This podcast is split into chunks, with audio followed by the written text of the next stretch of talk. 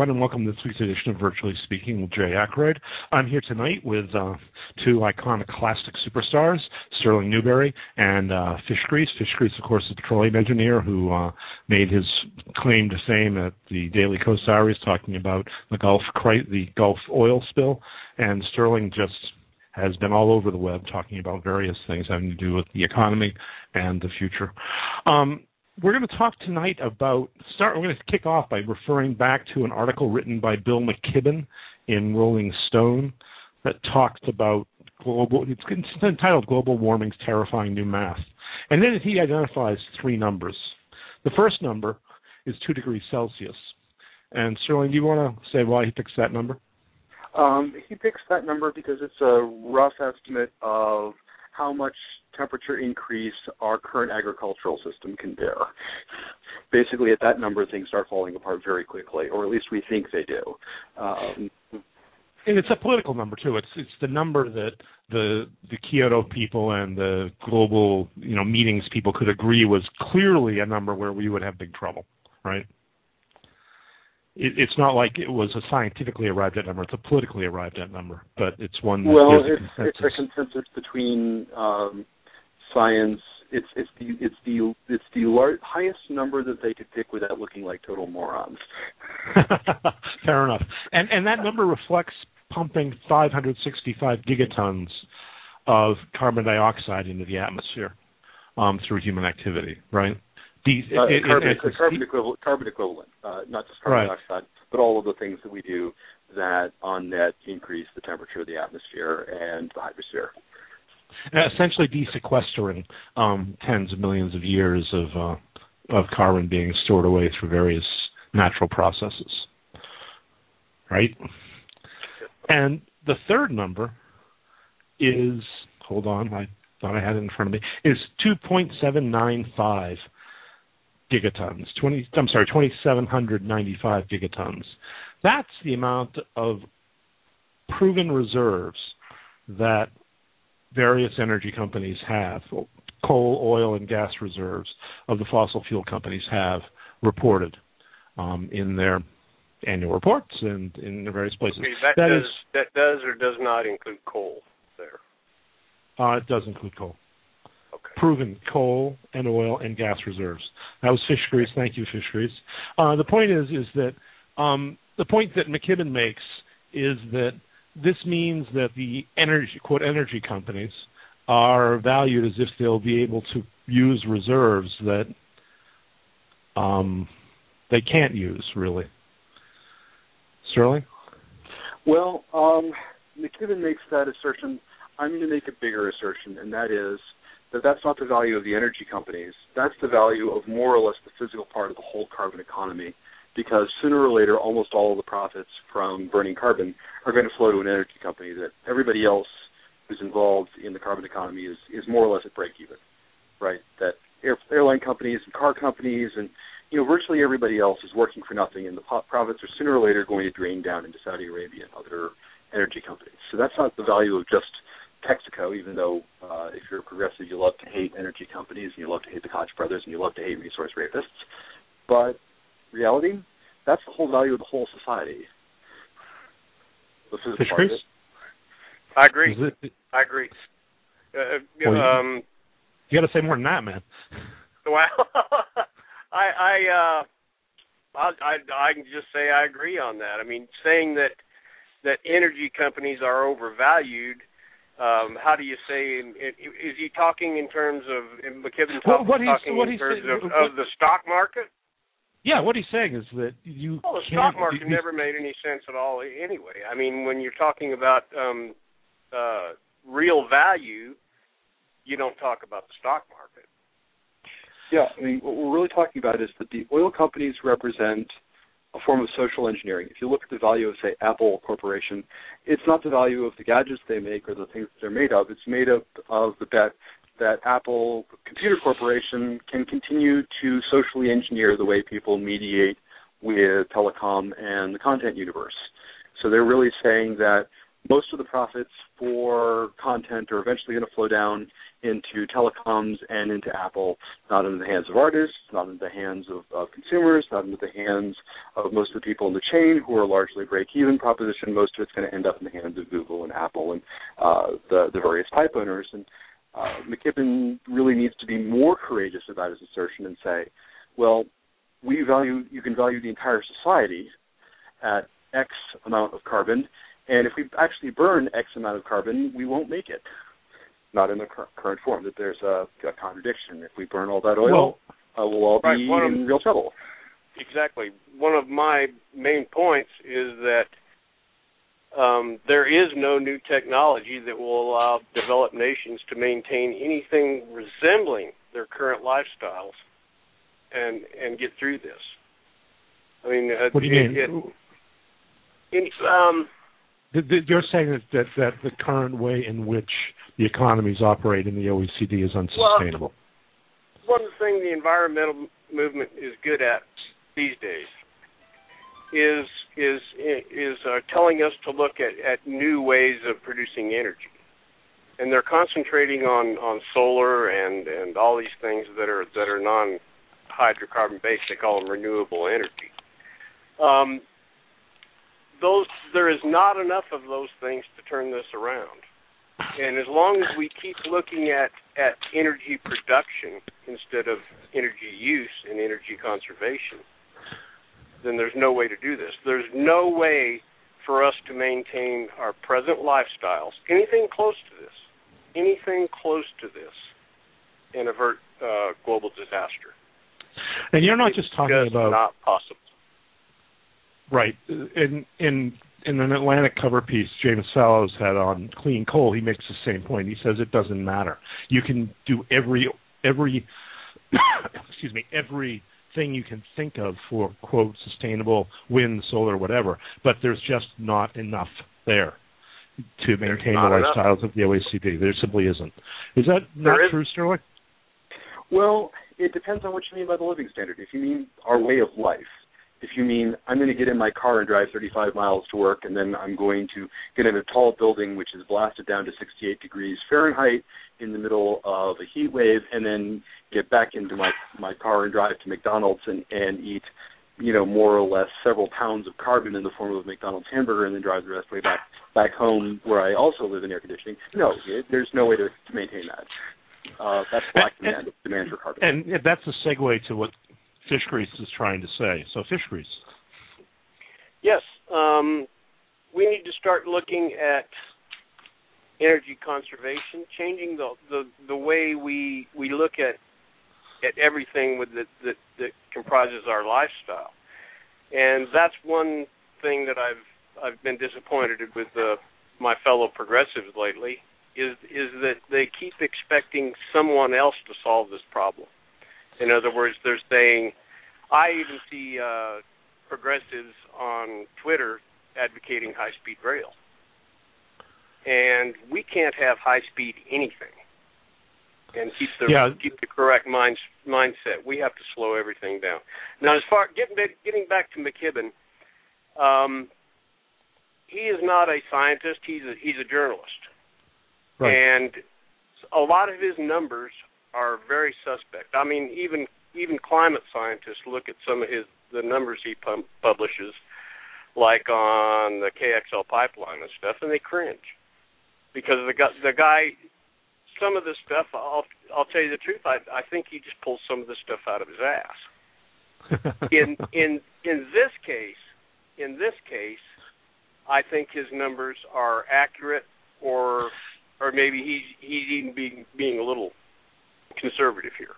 This is well, the best reporting, McKibben written article I've ever read right here. The numbers he's using in this piece are the ones that even the United States would agree to, saying these are numbers we should be concerned about. Yes.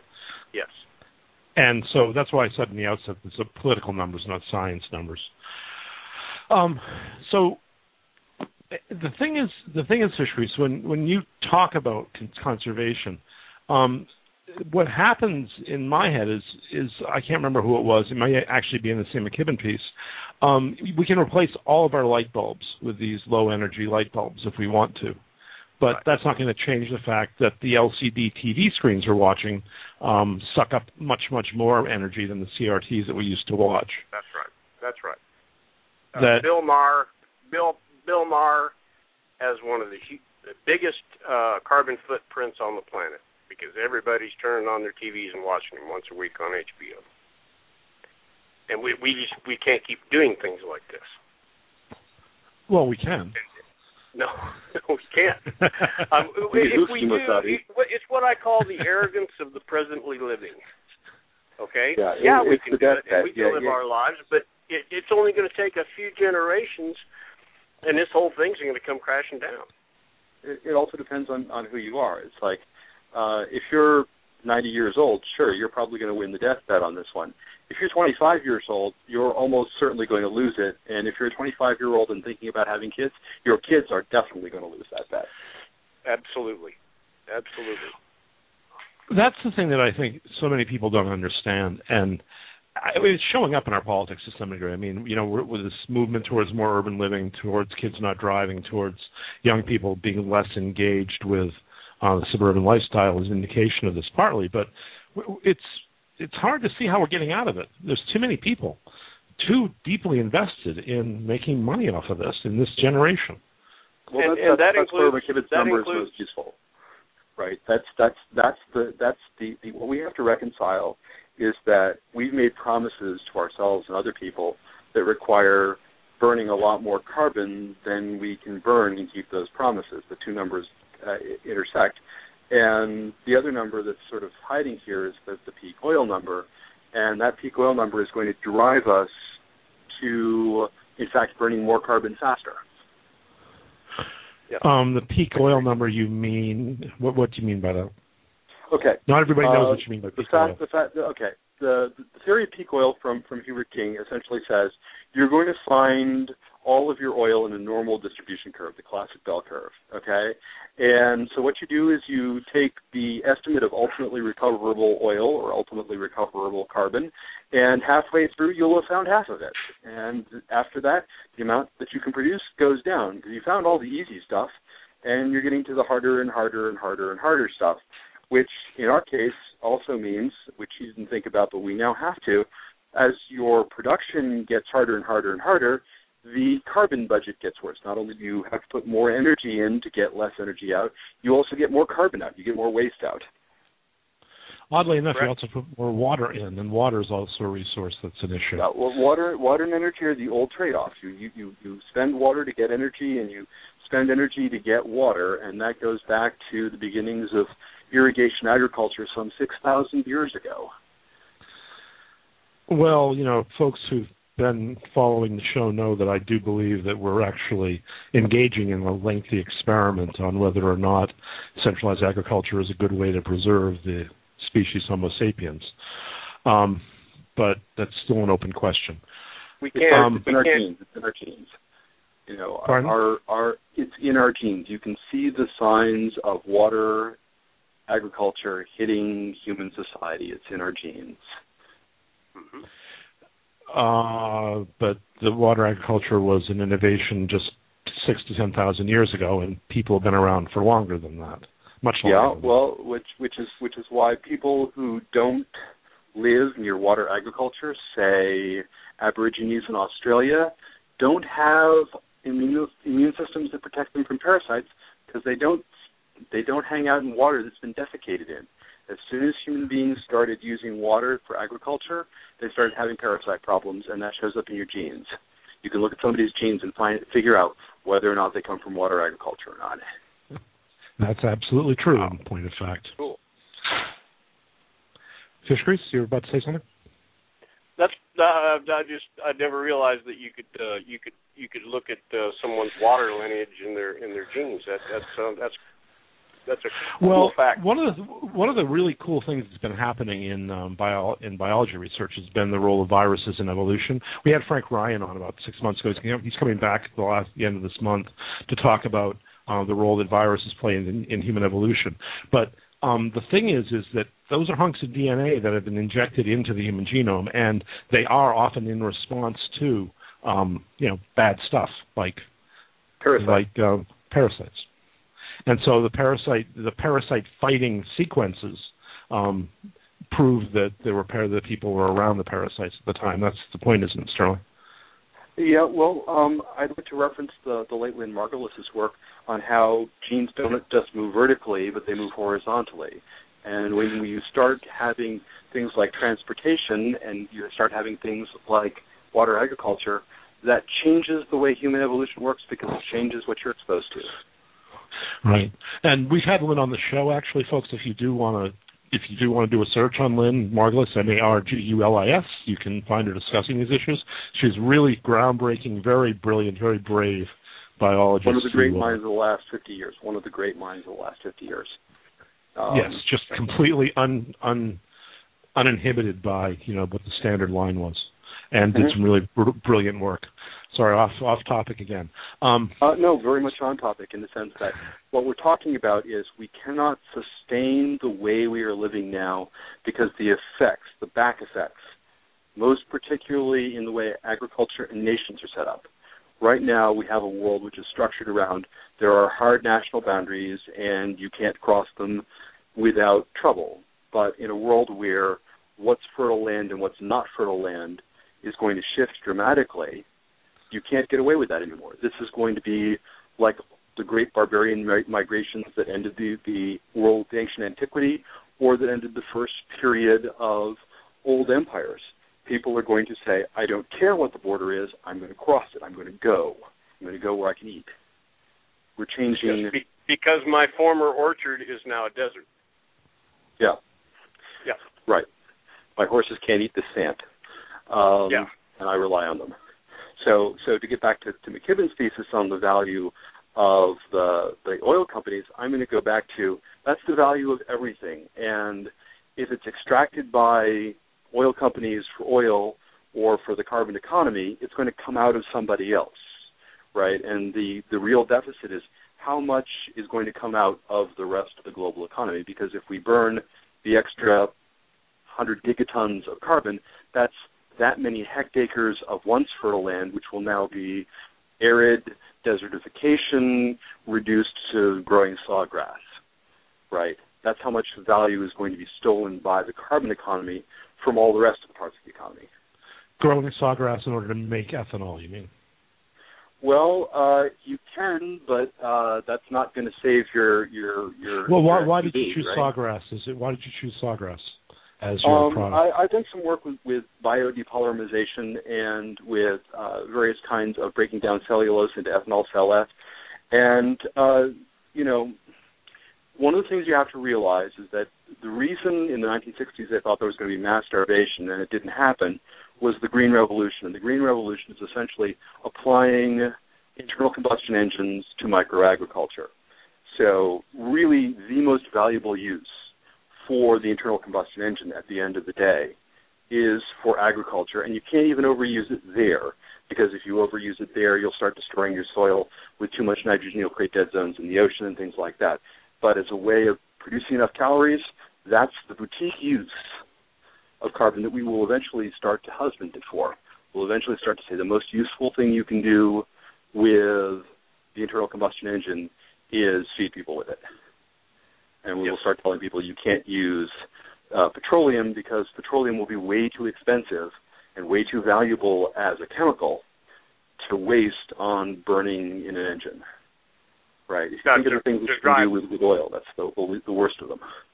Yep. And and the the idea that I'm, I've plugged this ahead of time on on Twitter that I was going to announce an idea that would that would cut and, cut carbon uh, release into the atmosphere in the United States of America and cut our our, our hydrocarbon fuel consumption by um, many percent. well, you said forty um, percent. I, I, I said for now all of that is not going to come out of my idea is the same idea that Jimmy Carter had. Okay, it's cutting the national speed limit to 55 miles an hour by law, not by education, not by getting everybody together and saying, you know, let's let's all drive slower. Uh, not by that. Just, yeah, yeah, you're in Montana, and you're saying this. Yes, I am. Is that the seventy five? It's not going to affect me because I I already, anytime I go anywhere, I already set my uh my uh speed cruise control on these seventy five mile an hour highways up here. I drive fifty five because I found that in in my truck uh, at 75 I get 15 miles to the gallon, and at 55 I get 22 miles to the gallon. And I'm going to add, as an East Coast person, I burn half of my gas going 15 miles an hour in congestion. Every right. person that you can get to work at home every day is tremendously valuable because each person reduces the amount of traffic and makes everybody else more efficient. The problem I agree 100%. with conservation is price. Every gallon of gas that you save makes ga- gas that much cheaper. It means somebody else is going to burn it. And right that's now, why, that's know, somebody why like me in the one percent, I don't notice the price of gas. The price of gas could double tomorrow, and it wouldn't affect anything in my life other than I might buy a couple less croissants. Right. Right now, income inequality contributes to poor distribution of resources because down in the working class, you notice the price of gas. Every dime, every nickel matters to you. Beyond a very uh, specific point, the price of gas is utterly irrelevant to you. It's round off error in your racquetball club membership, right? No, seriously, I I spend you're less right, than three percent of my income on gasoline. If I didn't make a lot of money, I would notice right, but, that I, that but the one percenters are we. I'm in the one. I just entered the one percenters myself. Okay. Yeah. So, so, so we so. one percenters are called one percenters for a reason, because we're, we're using one percent of our brain power. That's why. Um, well, uh, yeah, probably. We're we're less than one percent of the population. So and as far as carbon release, our behavior uh, doesn't make that much difference. Well, it does. The, if the behavior of like, the ninety-nine like percent does make it make a difference. If you're if you're like a lot of us, that's you, the you reason in a, in I'm a bubble. saying you we have to make it a law. Jet. You don't go. You don't take the subway from LaGuardia to your building in Manhattan. You take a helicopter. well, you can't do that. You take a bus actually if you're getting from LaGuardia. Yeah, you have to take a um, bus, then you have to get on the subway and, and so on. But if you're a one percenter, uh, bus, subway, car, that's I'm not, you the know, person. the, they've defined the one percenters. That's all the way down to less than five hundred grand a year now. So you know, I'm I'm and I'm barely into that. So I'm no, I'm not going to take a helicopter anywhere.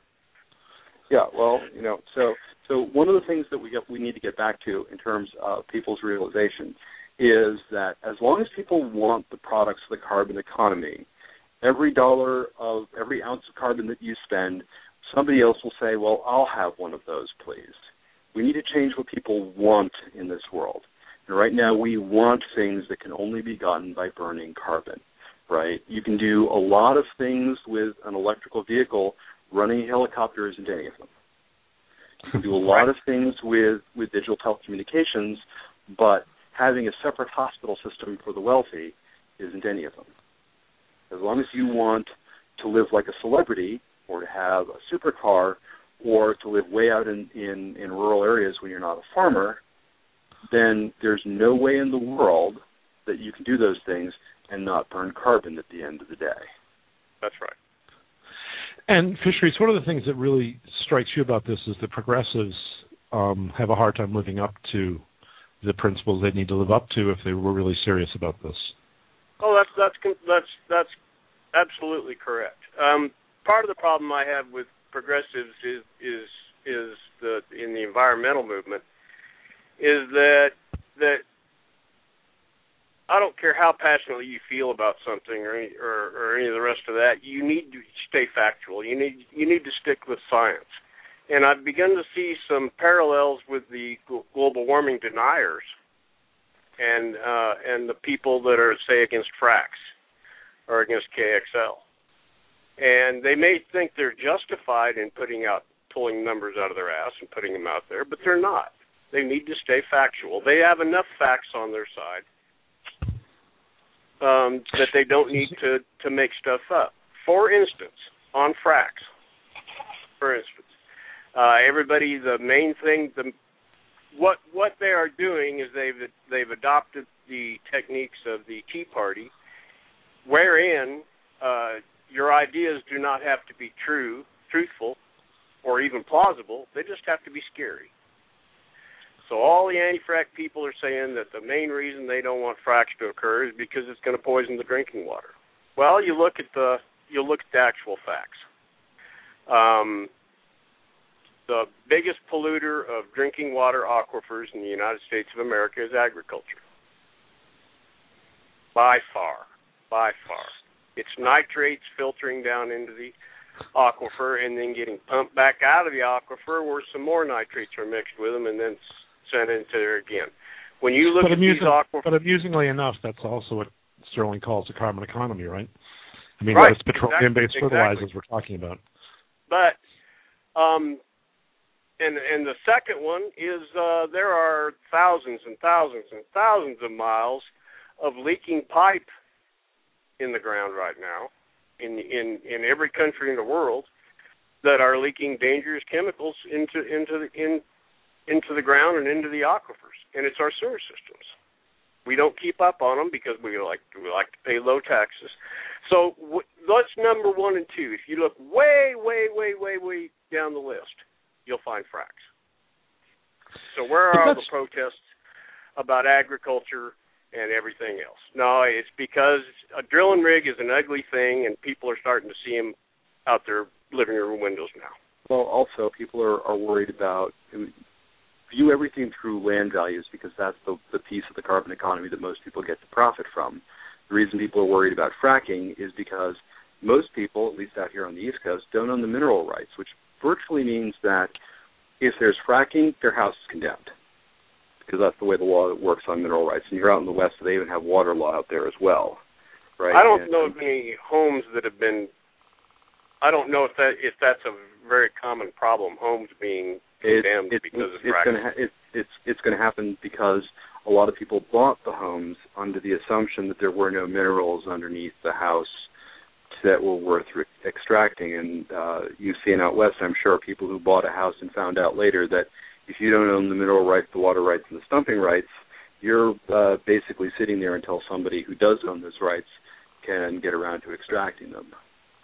Right. Well, yeah, so but- that's but why that people are worried that about it because suddenly they go, "Oh my God, you know, I don't really own, I don't really own this land," because a lot of the the, the houses are sold without mineral rights, and that means that as soon as somebody comes along and says, "It's time for me to take the gas out of the ground," that's it. Then You're well, done. well, they can. But but the thing is, they can keep that home and just let them pull the gas from out from under the ground. The Um, only thing it hurts not is the, that not the is- way is- not the way that not the way the law works, fish grease, you know it, and that's why people are worried. They're not worried about Okay, the environment. well, they're worried about the okay. house.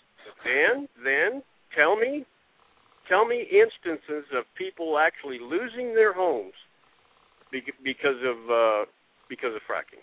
It's a, it's actually happening in eastern Pennsylvania now, but it's happened because of oil drilling and all kinds of other things in the past because that's the way the law works. So what we're really talking about in opposition to fracking is people suddenly realizing, oh wait a minute, this isn't this drilling isn't happening No, I, in I Saudi disagree. Arabia. That's it's not happen that's here. not what that's not their main point. I saw Mark Ruffalo on uh, Real Time with Bill Maher, Mhm. and it reminded me a lot of back in the seventh grade when we had a cop come in and tell us that uh, marijuana would cause open sores. Nothing he said had any truth to it. Okay? People who Okay. are afraid for something question- they own don't want to stand up and say, "It's He's my an money." actor and he doesn't know anything about fracking. Well, um, a lot of people don't know a lot, of, uh, a lot anything about the Middle East, and that doesn't stop them from writing articles on Israel either. Well, that's that's true. That's true. you know, Okay, so, back so to what do we want Well, to back go to- back, back- to? back- uh, we want to go back to conservation Paul Yes. practices that at least you know one of the things that's really disconcerting is you know listening to beltway beltway progressives who are pursuing um you know the lifestyle of you know the one percent and saying that they're concerned about environmental issues that's the kind of thing that rankles you isn't it Fishgrease Absolutely, and not only them, but but my fellow progressives online. Um, some of whom, like I said, are are pushing uh, saviors like uh, high speed rail and things like that. That that why is high speed rail not a savior well, Um, For the same reason the fracking's not Okay, a uh, savior. that- it's a, that's- it's a high, that's it's a harm That's- reduction. It's not a harm harm removal, right? Uh, if if we had 40 years ago decided to go to a low carbon footprint, we would be able to have a lot more headroom now. But that the carbon budget that we could use to have a better life in the future has been spent. Um, By one we, you mean like- the U.S. I mean because uh, we global, our this is- carbon this is a global problem. This is a global problem. Remember that the U.S., Europe, China, India are all pursuing essentially the same vision of the world. And yes, the U.S. is the biggest offender because we have the smallest population burning the most carbon for our lifestyle.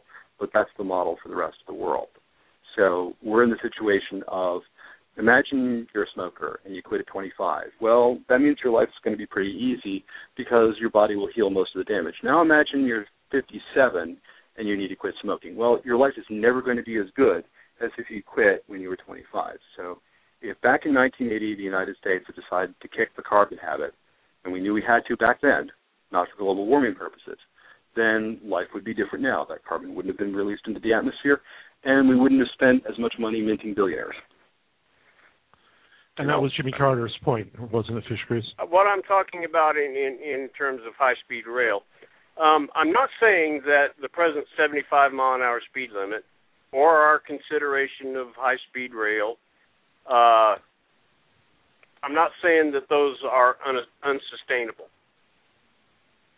What I'm saying is that even talking about these human velocities as anything other than ridiculous means that we that we have an unsustainable lifestyle.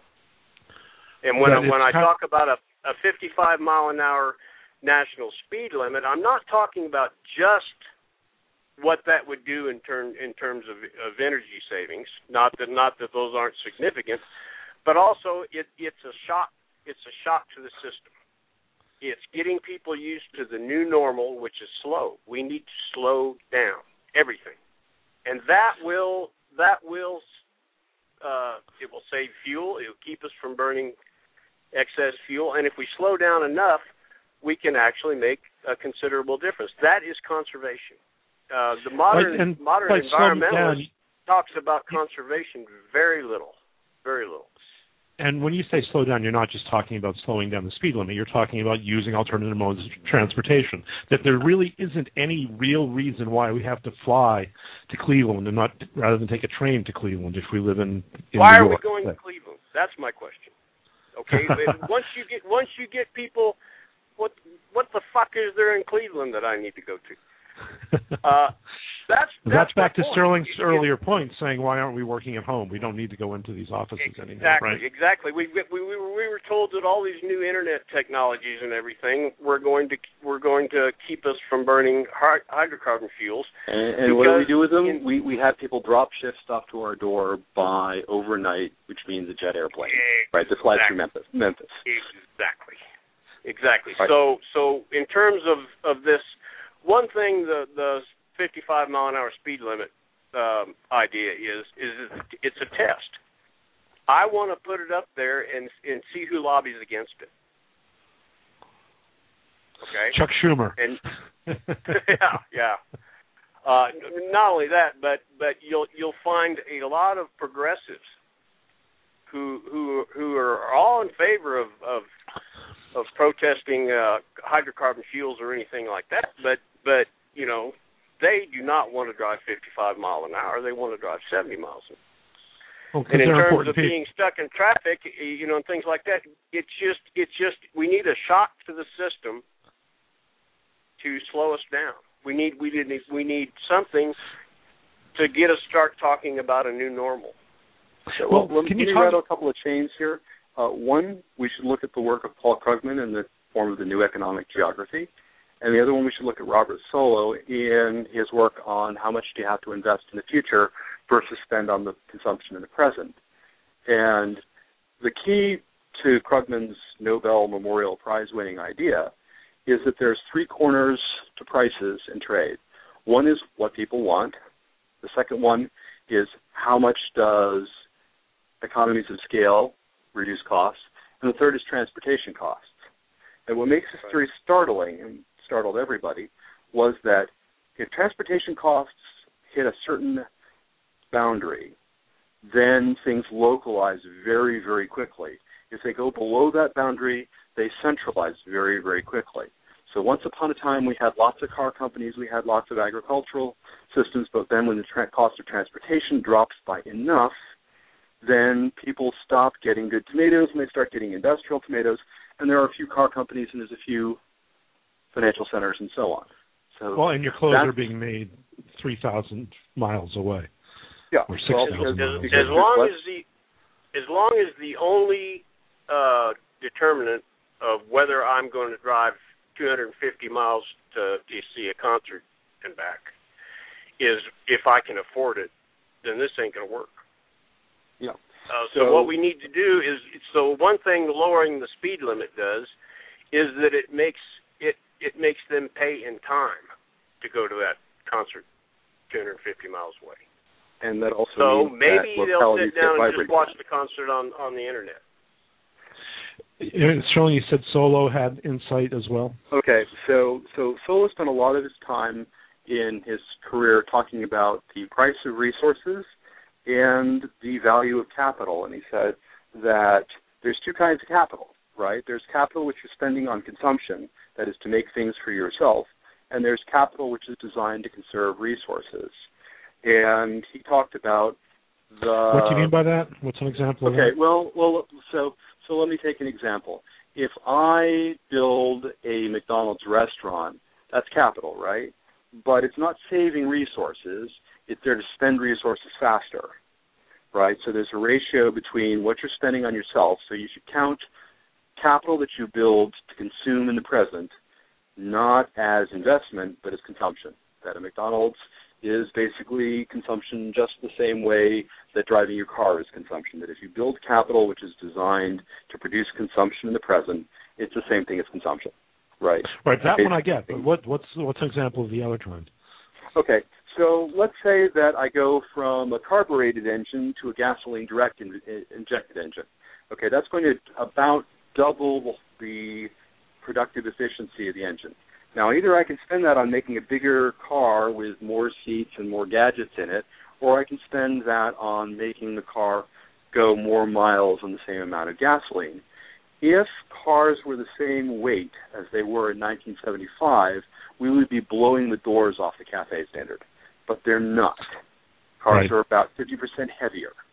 So that's a very good example of a trade-off between investing in, in technology, in this case gasoline direct injection, because there haven't been carbureted uh, cars in America since the early 1990s. I think Isuzu made the last one here.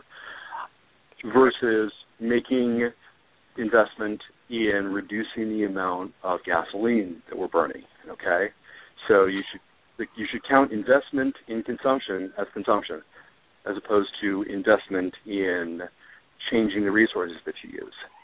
And we have to slow down right now because we have done 30 years of very, very frenzied speeding up to consume. We have not been investing in making it so that we can do more with less, mostly. We've been investing in creating a political economy. And to get back to McKibben, the problem we have in the paper economy is that all the profits from the carbon economy are now pooling up into smaller and smaller number of hands. Remember that when the internal combustion engine economy broke loose, one of the reasons it did was because more of the profits from the internal combustion economy could flow into individual hands, and consumers and workers and individuals, rather than the previous coal economy, which was very, very centralized. Okay? Now, what's scary in terms of substitution is what was advertised back in the 80s and the early 90s was that things like the internet and electronic technology would be the new economy, right? So it was filled with techno libertarians who were preaching uh, things like the cathedral and the bazaar and Ayn Rand, and they were saying, you know, this is the place where more of the benefits will flow to individual consumers and individual producers rather than to a few large companies. We have managed in basically 30 years of the internet to duplicate what took 80 years in the petroleum economy, and that is more or less a few companies make all the money. Right? So right. we we created a top-down system in our supposedly alternate, you know, escape valve technology that will save us. So I'm going to argue, sort of with fish grease, that as long as our society is a top-down society, pick any technology you like, build nuclear reactors, put solar panels on houses, and guess what? The profit will flow to a smaller and smaller number of people. And I'll take an example. You know what the hottest movement in residential solar right now is? You don't own the solar panels, you lease them so that they can turn around and sell those as bonds. And they don't want to actually sell you the solar panels, they want to rent them to you, which means that the profits are going to flow to, to a smaller and smaller number of companies. As soon as one company figures out the best model for residential solar, like Starbucks, they will buy up everybody else, even if they're only a little bit better. Remember that Rockefeller became rich because he was a little bit cheaper on mining and a little bit cheaper on extraction and a little bit cheaper on refining than anybody else. And a little bit more ruthless in uh, in well, once, creating once, monopoly. once, once, once you've got the cost advantage, you can grind everybody else into the ground, right? You only have to be ahead by a little bit, and then you can just take them out one at a time because you have the free cash flow, and they don't, right? Yeah, we saw that Walmart where I come from. Um, yeah. Call it call it what you like, but the the, the, your, the your reference, back in the table, right? But your reference five more chips the, than you do. So That's all what we're getting at is as long as we want a top-down society, as long as we want a society with black demand, a carbon society, we will recreate it. Okay, one of my my friends spent a good deal of time in Second Life, and one of her things was she was depressed that everybody was acting like her parents and, and trying to buy up houses and and you know these kinds of things in an electronic environment which doesn't really have those limitations that they'd recreated exactly the society that they'd seen in the outside world. Right, and that depressed her no end. Um, and we're going to do that again with the next technology. I have a question. Technology. I have a question. Which do you think is more feasible um, within the next uh, five years? Making our our society so it is no longer top down, or passing a law that says you can't drive over 55 miles miles an hour on any speed on any. The the what I'm saying here is is that we're talking about lofty ideas that are that are out of the reach of The, the, us, they, us, us normal people actually doing anything. Okay, They we're go, not going to they, get. they go they go together, right? I live in a country where we can't even ban hundred round magazines for semi-automatic rifles.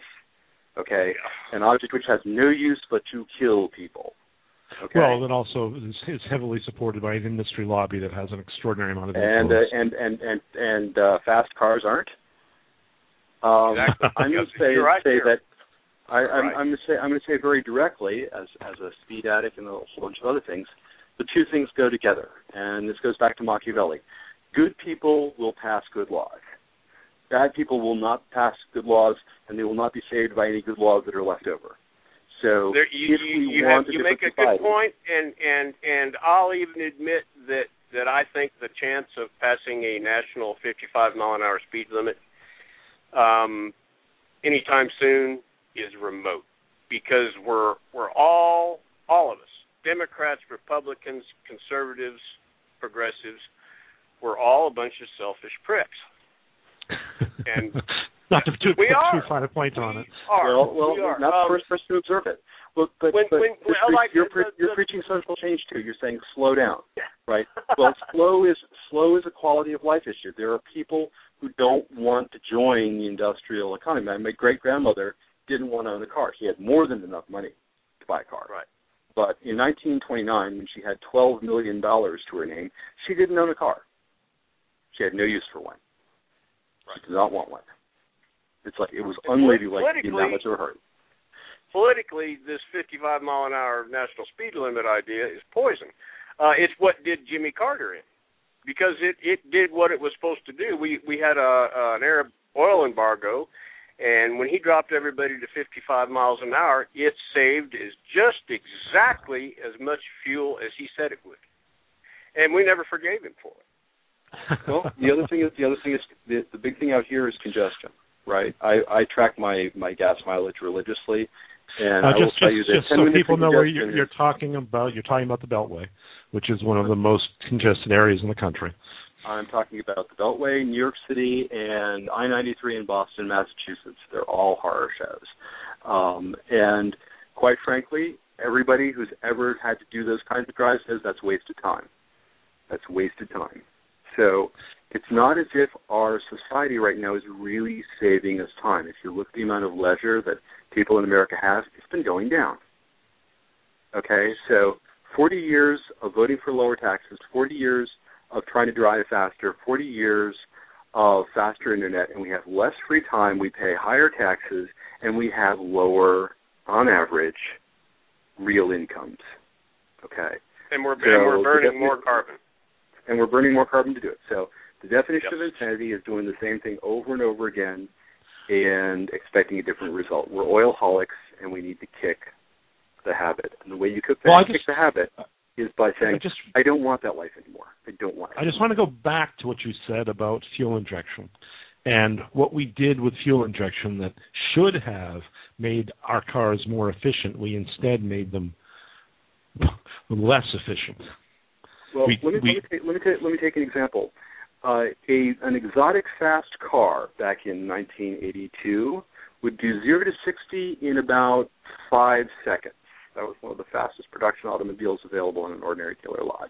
Okay, now we have Camrys that will do that.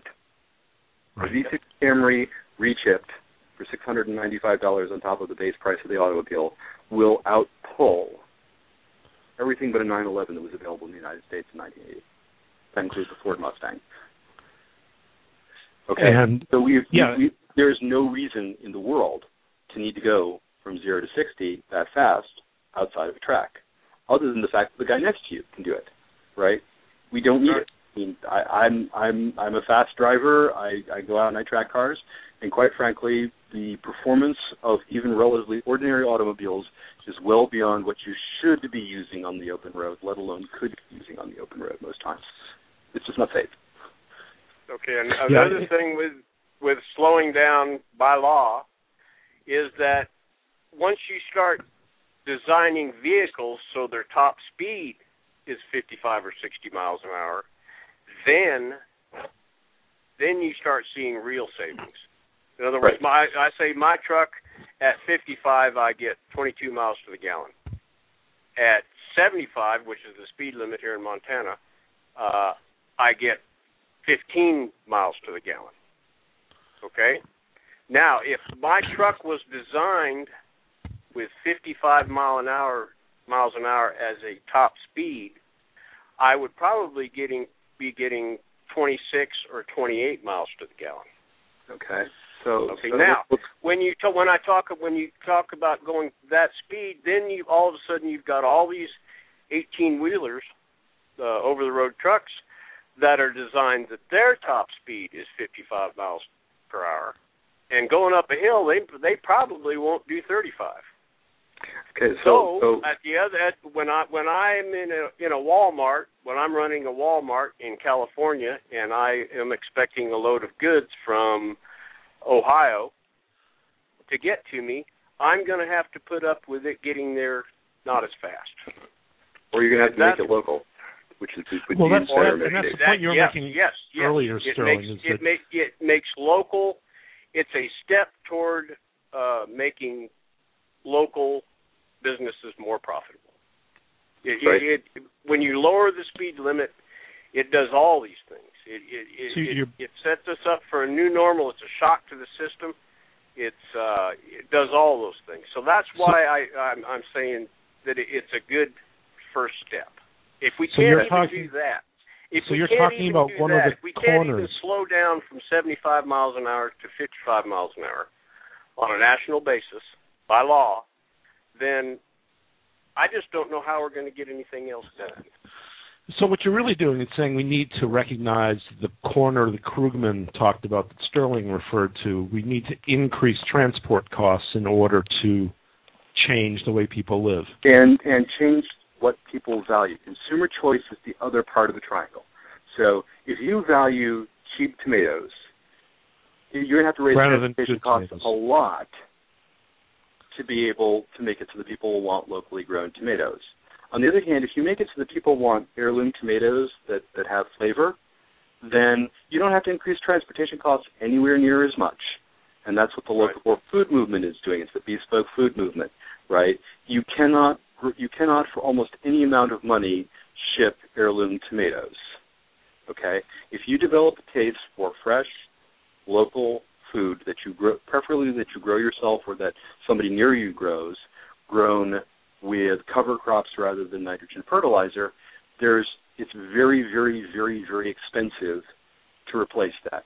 And you're not going to want to go to the supermarket and buy tomatoes that are fertilized into the ground, picked by people who are making two bucks an hour. You won't do it. Well, but those tomatoes aren't worth part anything. of that, Stirling, goes back to uh, uh, years back. Uh, Chevy Chase wrote a editorial, and in that editorial, Chevy Chase said, uh, "Tell your tell your fish guy that you want sustainable species." Okay, you know, and, and I'm I make good money, but I don't have a fish guy. You know, I'm not a I'm not I'm not I'm not I'm not Chevy Chase. Chevy Chase has a fish guy. Most of us don't have fish guys. Okay? We go to we go to Walmart and we buy tilapia or whatever it is. You know, or we buy cod that was that was packaged Take in it to the China. sea. Well, uh, well, the point well, tilapia is- is, is raised in a way to to to give people a big hit of fat. Okay, and there's a reason why you know people like me call it bacon of the sea, right? It has almost none compared to other species of fish of the actual good LDCs that lower your cholesterol. How about cod? Instead- I've eating a lot whoa, of whoa, cod. whoa, whoa, whoa! This, this, this, this is a this is a side issue. All right, I'll, I'm sorry. No, no, Go ahead. it- it- No, no, no, no, back- no, back no. on- I think- on- I back- think on Stirling- track. Back on going track. off As on long the as we issue. want 'Cause the that, point- as long as we want suburbia, then McKibben's numbers are in play. Okay, and what McKibben is pointing out, and I'm going to be more aggressive than he is, is that basically we pretended that the carbon economy is worth X trillion dollars, and there's no way we're going to get there because long before we've gotten there, we'll have burned through all of the rest of the value in the society in the form of the climate. Right? The land you're standing on, the city you're standing on either won't be there because it'll be swamped on a regular basis, or the place that grows your food will not be able to grow your food anymore, or there will be people trying to come over the border from the desertified areas of the world, such as Mexico, such as, as Africa, and they're going to say, I don't care what the border is, I'm going to take your land from you unless you defend it. And that is bad for business all the way around. So basically, McKibben's number, to go farther than McKibben, is more or less 75% of what we pretend is the value of the carbon economy is going to come out of people's hides. Someone's going to lose that money. They're not, you're not making money by building the next car or building the next coal-fired plant or even building the next gas-fired plant. You're taking that money from somebody else. Okay? in the And what he's in the talking near about- future, in, in in a generation's time. Well, McKibben points out in his article that the numbers are already starting to work their way into long-term financial instruments. That our our economic prosperity, our paper prosperity, is based on assumptions about what houses are worth, what oil companies are worth, what Apple Computer is worth, that just don't physically make sense. We we say in the sciences that something's not physically plausible. That means there's no way we can visualize that it actually happens. And so if your numbers say it could happen and there's no way it can happen, you've made a mistake in your math someplace. Right? And somewhere in there our pretense that we can have the richest rich that ever lived and pay ourselves with the profits of billionaires so that we can retire and burn actual oil does not make sense. And I can go into the theory of that, but I think the, It- the it basic makes message sense. that we have It- is that Well- it doesn't work. It Well, makes you're sense abs- to someone uh, my age. Okay, in my lifetime, if I if I'm a selfish prick, then this is probably going to all work out pretty good for me because Your future discount is different from everybody else's. Yeah, we get it. because I'm I'm gonna I'm gonna die before this happened. It's the arrogance of the presently living. Yeah. But like you said, if you're of the death, that 25 uh, years old, then then that, then that does not stand true for you. You you are going to find the the numbers that McKibben is talking about to be to be very relevant.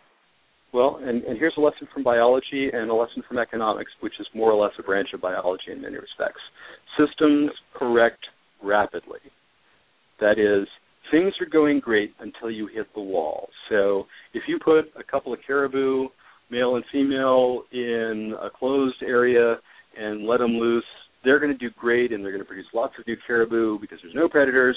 And then very quickly, the last blade of grass will be eaten, and that will be it. The population crashes. The stock market crashes. Right? We you, we we just saw it. It took decades to create the stock market bubble. It took months to wipe it out, and now we've basically recreated it, and we're paying for that in the form of our economy. Right? So well, we are already slowing down. This is this, this is what I want what I, what I what I want people to realize about what Fishgrease is saying. Fishgrease is saying slow down, saying there's going to be resistance. No, we're already slowing down. People are already stuck in their houses. We're already paying the slow tax.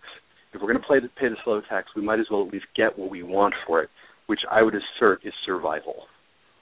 Right. See, there's there, there are two, there are three actually models of species population growth. Mm-hmm. One of them is essentially, you know, up and down. Uh, the head, the the hare and the lynx model, where there's fluctuation between two boundaries. You know, if if it happens to be a bad winter and there's not much grass, and the then the populations fall. If there's a lot of grass, populations rise, and it fluctuates. You know, like a sine wave. The other model is the petri dish model, where you put a bacterium into a petri dish and it expands until it uses it all up, and then everything dies.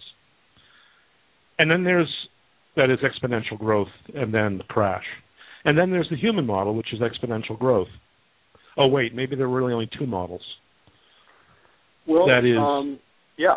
Uh, there, there's, there's, there's, there's the reality that in, I like to say it this way: just because life will go on doesn't mean your life will go on. It might be nice to say, well, you know, it's a chaotic model between two points of equilibrium, and there's an attract there there are attractors at the ends. And you can you can see strategies of species that are designed around times are going to be good and times are going to be bad. So they have a good time strategy and a bad time strategy, and it's genetic. So there are types of mouse that will pre- preferentially produce lots more males when times are good, sort of take a chance on the genetic lottery, and a lot more females when times are bad, and say, well, females take a lot less energy to raise and produce, and they have a much better chance of leaving descendants. So, right. Um, red mule deer. Okay, actually, since we're since we're real close to the end of the hour, I'd Yep. like to ask, um, what can we do about this? I mean, uh, are, are there steps that we can take now to start solving this problem? I came up with the 55 mile an hour national speed limit, as as remotely possible as that is. Um, Well, but you're also talking about a public education effort of just slow down. Yes, You're not- yes, and and and, and that is that when when you when you slow one thing that important down, that every that a lot of people are exposed to every day, that's a shock to the system, and that's what we need right now is a shock to the system. When, when people say say that you know I deserve to fly to Cleveland, no, you don't. You deserve any such thing. You don't Make a phone deserve call, to fly to Yes, yes, make a phone call. well, Right. I'm, I'm going to say uh, Daniel Patrick Moynihan said that the central conservative insight is that culture matters, and the central liberal insight is that polit- politics can change culture. And Right.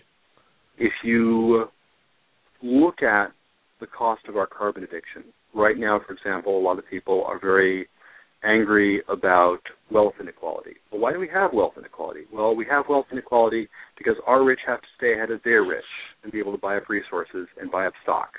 So the reason we have super rich people is because the profits are going to the carbon economy. Those profits are draining down into the hands of a very small number of producers. Those producers can then turn around and spend that money, which is fictional, on buying up control of other things. So we have to mint billionaires to stay ahead of their princes. So if you look at the number of ills in society that are being caused by the carbon economy, in terms of how healthy we are, how our society is structured, the Koch brothers couldn't buy the society unless somebody bought the oil from them, right? The Koch brothers couldn't buy the society unless we couldn't tax them.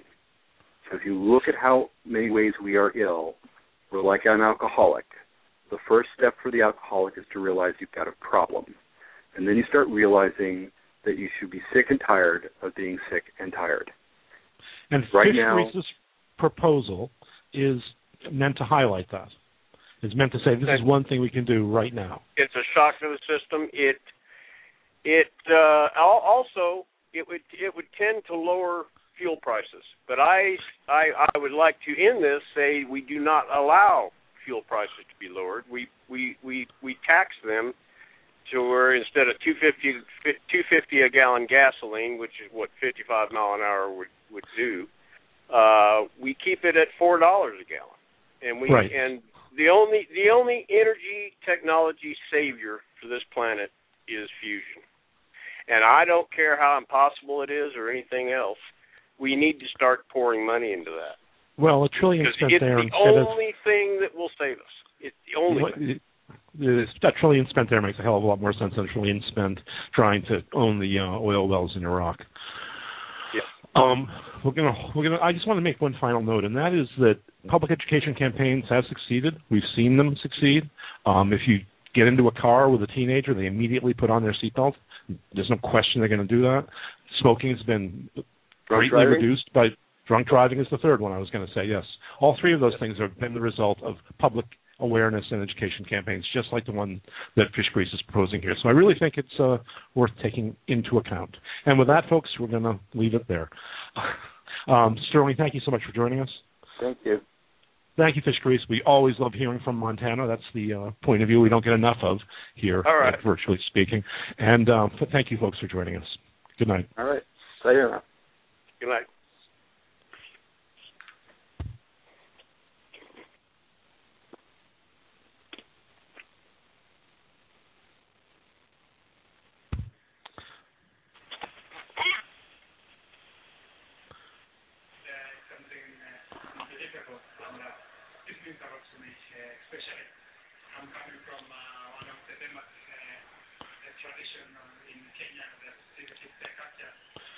And being a Maasai, this is going to be the first gold medal in Olympics after my father won the silver in 1968 for Fishgrease, you still with me?